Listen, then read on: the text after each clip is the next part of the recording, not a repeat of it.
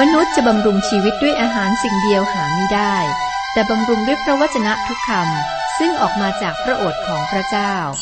พระคำคือชีวิต ต่อจากนี้ไป ขอเชิญท่านรับฟัง รายการ พระคำพี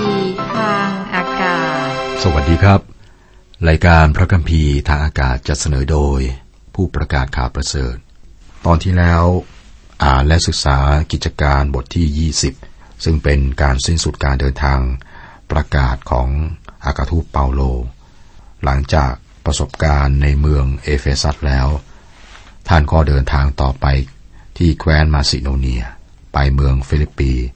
กลับไปยังเมืองโตรอัสและก็เมืองมิเลทัส ที่เมืองโตรอัสก็มีเหตุการณ์ที่เกิดขึ้นนะครับ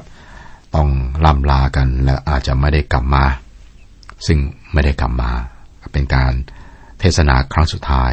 ยาวนานนะครับ ตอนเที่ยงคืนนี้มีหนุ่มคนหนึ่งนั่งฟังแล้วก็หลับตกมาจากชั้นบน และก็ตาย แต่ว่าอากาทูตเปาโลกับมีของประทานของอากาทูตช่วยให้เขาฟื้นจากความตาย ต่อไปเรามาดูกันนะครับอากาทูตเปาโลที่เมืองมิเลทัส บทที่ 20 ข้อ 13 ครับ ฝ่ายพวกเราก็ลงเรือแล่นไปยังเมือง อาโซนก่อน ตั้งใจว่าจะรับเปาโลที่นั่น ด้วยท่านสั่งไว้อย่างนั้น เพราะท่านหมายจะไปทางบก พวกเขาก็เดินทางอีกครับในแพทย์ลูกาผู้บันทึกกิจการและคนอื่นก็เดินทาง โดยเรือไปเมืองอาโซน แต่อาจารย์เปาโลก็เดินทางด้วยเท้า คิดว่าอาจารย์เปาโลทำอย่างนั้นเพื่อท่านจะสามารถเป็นพยานได้นะคือเล่าเรื่องข่าวประเสริฐตามทางที่เดิน เจอใครก็อาจจะแวะคุยตามที่ต่างๆนะครับ เพื่อเป็นพยานหรือว่าบอกเรื่องราวของข่าวประเสริฐ ข้อ 14 15 ครั้งท่านมาพบกับเราที่เมืองอาโซน เราก็รับท่านแล้วมาอย่างเมืองมิทิเลนี ครั้นออกจากที่นั่นได้วันหนึ่ง ก็มาอย่างที่ตรงข้ามเกาะกิโอส วันที่สองก็มาถึงเกาะซามอส และอีกวันหนึ่งก็มาถึงเมืองมิเลนัส อันนี้ในพระคัมภีร์ครับจะมีแผนที่นะครับ ถ้าดูประกอบก็จะเห็นเส้นทางชัดเจน ข้อ 16 ด้วยว่าเปาโลได้ตั้งใจว่าจะเล่นเลยเมืองเอเฟซัสไปเพื่อจะไม่ต้องค้างอยู่นานในแคว้นเอเชีย เพราะท่านรีบให้ถึงกรุงเยรูซาเล็ม ถ้าเป็นได้ให้ทันวันเทศกาลวันเพนเทคอสอัครทูตเปาโลต้องการไปกรุงเยรูซาเล็มให้ทันวันเทศกาลเพนเทคอสดังนั้นนะครับท่านรีบ และท่านก็ตั้งใจแวะเมืองเอเฟซัส ท่านได้หยุดที่เมืองมิเลทัส เมืองนี้เป็นเมืองท่าไปเอเฟซัส ข้อ 17 เปาโลจึงใช้คนจากเมืองมิเลทัสไปยังเมืองเอเฟซัส ให้เชิญพวกผู้ปกครองในคริสตจักรนั้นมา ถ้าดูตามแผนที่เห็นว่าเมืองเอเฟซัสเป็นเมืองที่อยู่ห่างจากแผ่นดินเล็กน้อยครับ ถ้าดูทะเลนะจะเข้าไปในแผ่นดินเล็กน้อย เปาโลก็เชิญผู้ปกครองคริสตจักรของเมืองเอเฟซัสมาที่เมืองมิเลทัสมาพบกัน ข้อ 18 ถึงข้อ 21 ครั้งมาแล้วเปาโลจึงกล่าวว่าท่านทั้งหลายย่อมทราบอยู่เองว่าข้าพเจ้าได้ประพฤติต่อท่านอย่างไรทุกเวลา ตั้งแต่วันแรกเข้ามาในแคว้นเอเชียข้าพเจ้าได้ปรนิบัติพระเจ้าด้วยความถ่อมใจด้วยน้ำตาไหล และด้วยการถูกทดลอง ซึ่งมาถึงข้าพเจ้า เพราะพวกยิวคิดร้ายต่อข้าพเจ้า และสิ่งหนึ่งสิ่งใดซึ่งเป็นคุณประโยชน์แก่ท่านทั้งหลายข้าพเจ้ามิได้ปิดซ่อนไว้ แต่ได้ชี้แจงให้ท่านเห็นกับได้สั่งสอนท่านในที่ประชุมและตามบ้านเรือน ทั้งเป็นพยานแก่พวกยิวและพวกกรีกถึงเรื่องของถึงเรื่องการกลับใจใหม่ เฉพาะพระเจ้า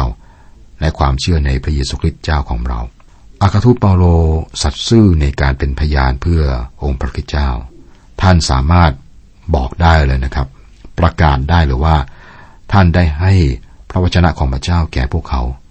ท่านสอนพระวจนะทั้งสิ้นของพระเจ้าอย่างครบถ้วน ท่านสัตย์ซื่อในการรเผชิญกับการต่อต้านของผู้นำศาสนาชาวยิว ข้อ 22ถึง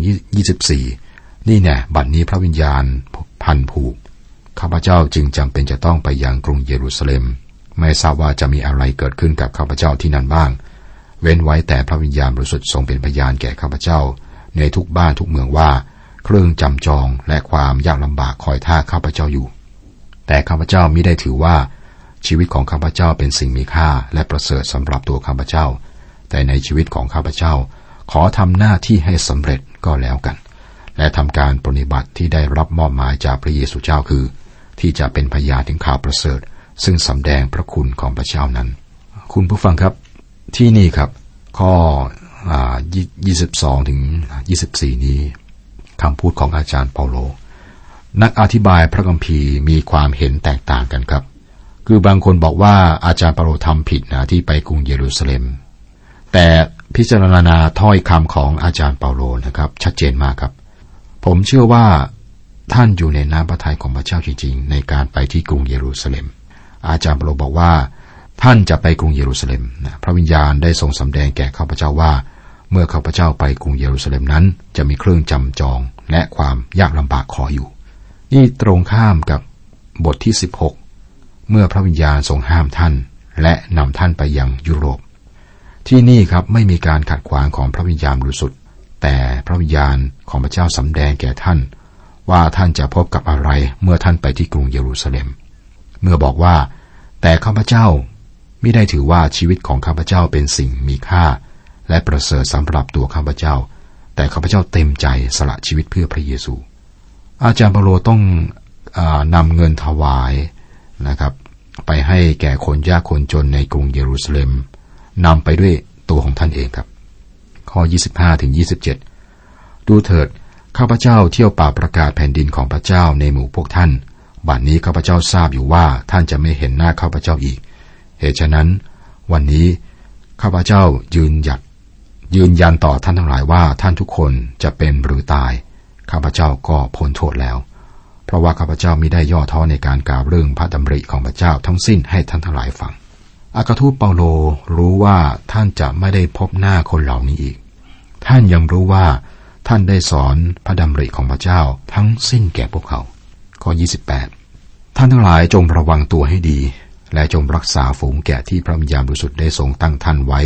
ให้เป็นผู้ดูแล และเพื่อจะได้ปกครองคริสตจักรขององค์พระผู้เป็นเจ้า ที่พระองค์ทรงได้มาด้วยพระโลหิตของพระองค์เอง นี่คืองานของผู้นำคริสตจักรครับ พวกเขาต้องไม่ควบคุมคริสตจักร แต่ต้องให้คริสตจักรได้รับการเลี้ยงดูด้วยพระวจนะของพระเจ้า ข้อ 29-30 ข้าพเจ้าทราบอยู่ว่า เมื่อข้าพเจ้าไปแล้วจะมีสุนัขป่าอันร้ายเข้ามาในหมู่พวกท่าน และจะไม่ละเว้นฝูงแกะไว้เลย จะมีบางคนในหมู่พวกท่านเอง กล่าวพันแปลความจริงเพื่อจะชักชวนพวกสาวกให้หลงตามเข้าไป สิ่งนี้เคยเกิดขึ้นนะครับ บางท่านอาจจะเคยเห็นเหตุการณ์นี้ มารต้องการเข้ามาในคริสตจักรที่สอนพระคัมภีร์ครับ มารต้องการทำลายพันธกิจขององค์พระผู้เป็นเจ้านะครับ มารไม่ใช่เพื่อน เป็นศัตรู ต้องการหยุดการสอนพระวจนะของพระเจ้า อาจารย์เปาโลครับเตือน เตือนผู้ปกครองจากเมืองเอเฟซัสว่า เหตุการณ์นี้จะเกิดขึ้นกับพวกเขา จะเกิดปัญหารุนแรงขึ้น ข้อ 31 32 เหตุฉะนั้นจงตื่นตัวอยู่และจำไว้ว่าข้าพเจ้าได้สั่งสอนตื่นสติท่านทุกคนด้วยน้ำตาไหล ทั้งกลางวันกลางคืน ตลอดสามปีไม่ได้หยุดหย่อน บัดนนี้ข้าพเจ้าฝากท่านไว้กับพระเจ้า และกับคำแห่งพระคุณของพระองค์ ซึ่งมีฤทธิ์ ก่อสร้างท่านขึ้นได้ และให้ท่านมีมรดกด้วยกันกับบรรดาวิสุทธชน อาจารย์เปาโลฝากพวกเขาไว้ใน ในพระเจ้าไว้กับพระเจ้า และพระคำแห่งพระคุณของพระองค์นั่นคือสิ่งที่เราทำครับเมื่อได้ลาจากเพื่อนของเรา ข้อ 33 34 ข้าพเจ้าไม่ได้โลภเงินหรือทองหรือเสื้อผ้าของผู้ใด ท่านทั้งหลายทราบว่ามือของข้าพเจ้าเองได้จัดหาปัจจัยสำหรับตัวข้าพเจ้า กับคนที่อยู่กับข้าพเจ้า อาคาทูตเปาโลครับพูดได้ครับ อย่างภาคภูมิใจครับ และคนเหล่านี้ก็พิสูจน์ ว่าท่านพูดจริงคือท่านไม่ได้โลภเงิน ท่านทำงานเพื่อเลี้ยงตัวเอง และคนที่อยู่กับท่าน ข้อ 35ถึง38 ข้าพเจ้าได้วางแบบอย่างไว้ให้ท่านทุกอย่าง แล้วให้เห็นว่าโดยทำงานเช่นนี้ ควรจะช่วยคนที่มีกำลังน้อยหรือถึงพระวาทะของพระเยซูเจ้าซึ่งพระองค์ตรัสว่า การให้เป็นเหตุให้มีความสุขยิ่งกว่าการรับ ครั้งเปาโลกล่าวอย่างนั้นแล้ว จึงคุกเข่าลงอธิษฐานกับคนเหล่านั้น เขาทั้งหลายจึงร้องไห้มากมาย และกอดคอของเปาโลจุกท่าน เขาเป็นทุกข์มากที่สุด เพราะถ้อยคำที่ท่านกล่าวว่า เขาจะไม่เห็นหน้าท่านอีก แล้วเขาก็พาท่านไปส่งที่เรือ นี่เป็นการพบกันระหว่างอากาทูตเปาโล กับผู้ปกครองคริสตจักรเอเฟซัสคนเหล่านี้รักท่านนะครับ และท่านก็รักพวกเขา และมันก็รู้สึกทุกข์ที่จะต้องจากกัน และเขาก็รู้นะครับ ว่าเมื่ออาจารย์เปาโลจากไปแล้วเนี่ยจะไม่ได้พบกันอีก พวกเขาร่ำลากันอย่างซาบซึ้ง จบบทที่ 20 ต่อไปบทที่ 21 หัวเรื่องหลัก อาจารย์เปาโลไปกรุงเยรูซาเล็มและถูกจับ อากาทูตเปาโล ได้เดินทางประกาศข่าวประเสริฐสามครั้ง ตอนนี้ท่านกำลังเดินทางกลับ มันคล้ายกับการอาสวนสนามด้วยชัยชนะกลับเข้ากรุงเยรูซาเล็ม แต่ระหว่างทางครับมีคำเตือนมาถึงท่าน ท่านรู้ว่าความยากลำบากเนี่ยคอยท่าท่านอยู่แล้วในกรุงเยรูซาเล็ม บทที่แล้วครับจบลงด้วยการพบกับผู้ปกครองคริสตจักรเมืองเอเฟซัสมาพบกันที่เมืองมิเลทัส ตอนนี้อาจารย์เปาโลก็ขึ้นเรือครับ เรือก็พาไปหาพวกยิว อาจารย์เปาโลที่เมืองไทระ บทที่ 21 ข้อหนึ่งข้อสองเมื่อพวกเราลาเขาเหล่านั้นแล้วก็ลงเรือแล่นตรงไปยังเกาะโคส อีกวันหนึ่งก็มาถึงเกาะโรส เมื่อออกจากที่นั่นก็มายังเมืองปาทารา เราพบเรือลำหนึ่ง ไปเมืองฟินิเซีย จึงลงเรือลำนั้นแล่นต่อไป ท่านขึ้นเรือจากเมืองมิเอทัส ลงใต้ครับ ไปทางแคว้นเอเชียน้อย ไปเมืองปาทารา ที่นั่นพวกท่านก็ได้เปลี่ยนเรือ ตอนนี้ก็มุ่งไปที่เมืองไทระชายฝั่งตอนเหนือของซิซาริยา ที่จริงมันอยู่บนชายฝั่งของอิสราเอล ซึ่งเป็นฟินิเซียโบราณนะครับ ทุกวันนี้ก็คือเลบานอน ข้อ 3 ครั้งแรเห็นเกาะไซปรัสแล้ว เราก็ผ่านเกาะนั้นไปข้างขวาแล่นไปยังแคว้นซีเรีย จอดเรือที่ที่ท่าเมืองไทระ เพราะจะเอาของมาทุกขึ้นท่าที่นั่น เมืองไทระเป็นศูนย์กลางทางการค้าสำคัญตั้งแต่ครั้งโบราณ ข้อสี่เมื่อไปหาพวกสาวกพบแล้วเราจึงพักอยู่ที่นั่นเจ็ดวัน สาวกได้เตือนเปาโลโดยพระวิญญาณมิให้ขึ้นไปยังกรุงเยรูซาเล็ม คุณผู้ฟังครับนี่คือข้อพระคัมภีร์ที่อาจารย์พระคัมภีร์หลายคนรู้สึกว่าอาจารย์เปาโลเนี่ยทำผิดนะ เมื่อท่านไปที่กรุงเยรูซาเล็มไม่น่าจะไปครับนี่คือข้อผิดพลาด แต่ความเป็นจริงครับที่นี่ครับ พระวิญญาณบริสุทธิ์ได้ตรัสสิ่งเดียวกัน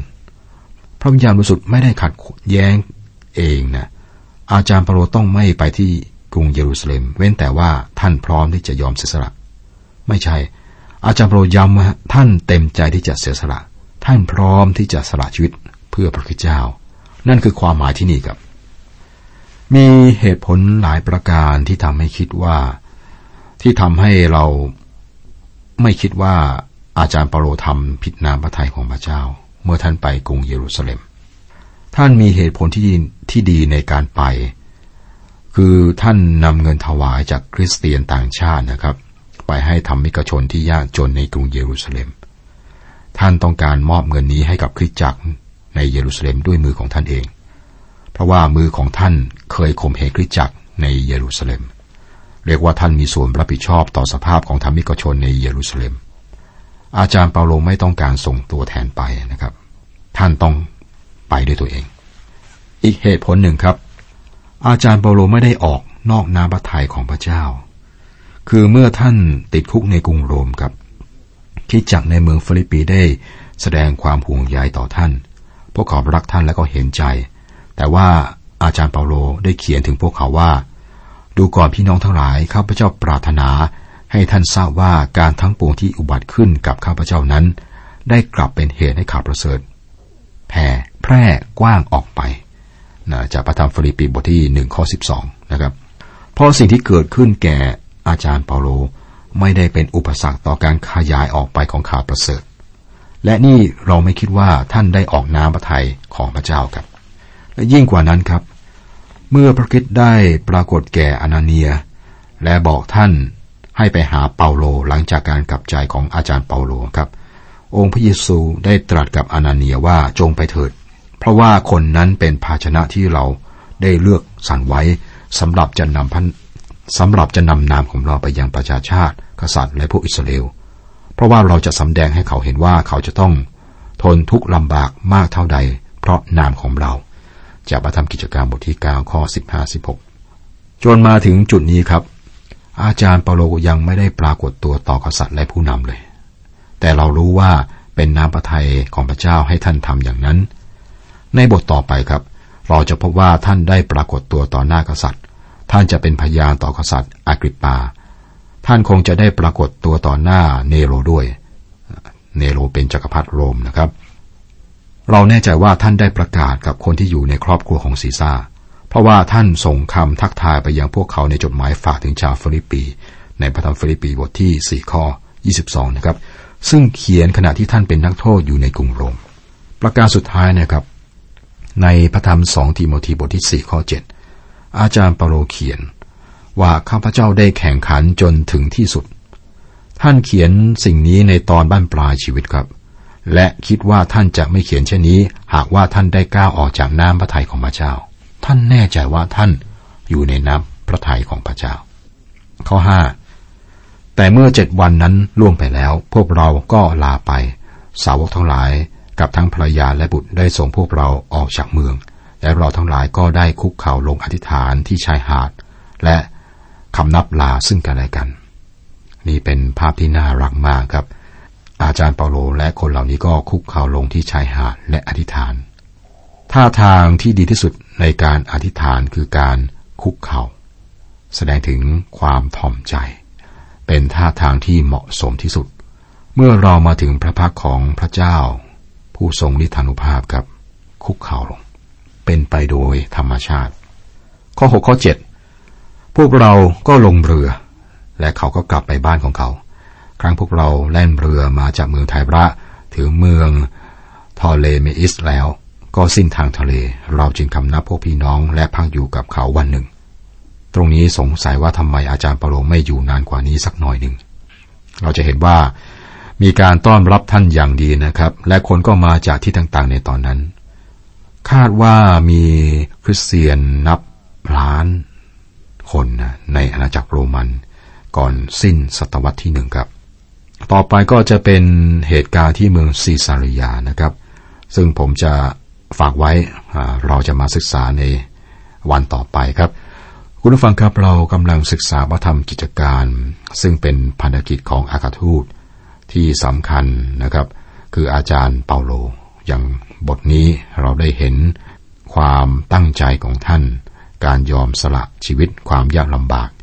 เพื่อข่าวประเสริฐนะครับ และแน่ใจว่าอยู่ในน้ำพระทัยของพระเจ้า ท่านชัดเจนนะครับ เป็นบทเรียนสำหรับผมที่ได้รับ และหวังว่าคุณผู้ฟังก็คงจะมีบทเรียนที่เหมือนกันหรือมีมุมมองที่แตกต่างกันนะครับ นั่นคือประโยชน์ที่เราได้มีโอกาสศึกษา